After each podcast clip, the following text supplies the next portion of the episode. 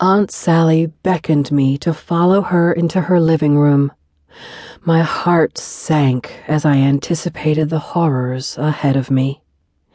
And I could tell from the outline of her V string sex panties, the outlines of which were clearly discernible through her tight dress, that she meant business.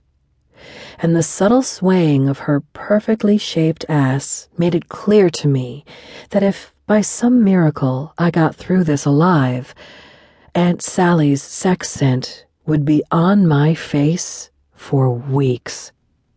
God help me.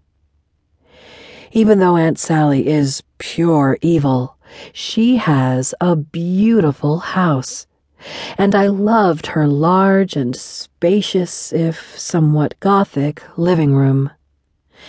She indicated that I was to sit in a large leather chair. I did so. She walked over to me, then humphed at me contemptuously.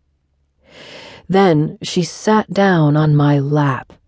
My stupid, oversized donkey dick was straining so hard against my pants that if I hadn't been humiliatingly turned on, I would have been in pain well, not pain, just mild discomfort. Very mild. Sally then cruelly sat down on me, causing my member to further harden. Oh, when will my agony end? I thought to myself in silent despair. Sally turned to me, her red, full lips parted slightly, her succulent tongue just slightly visible.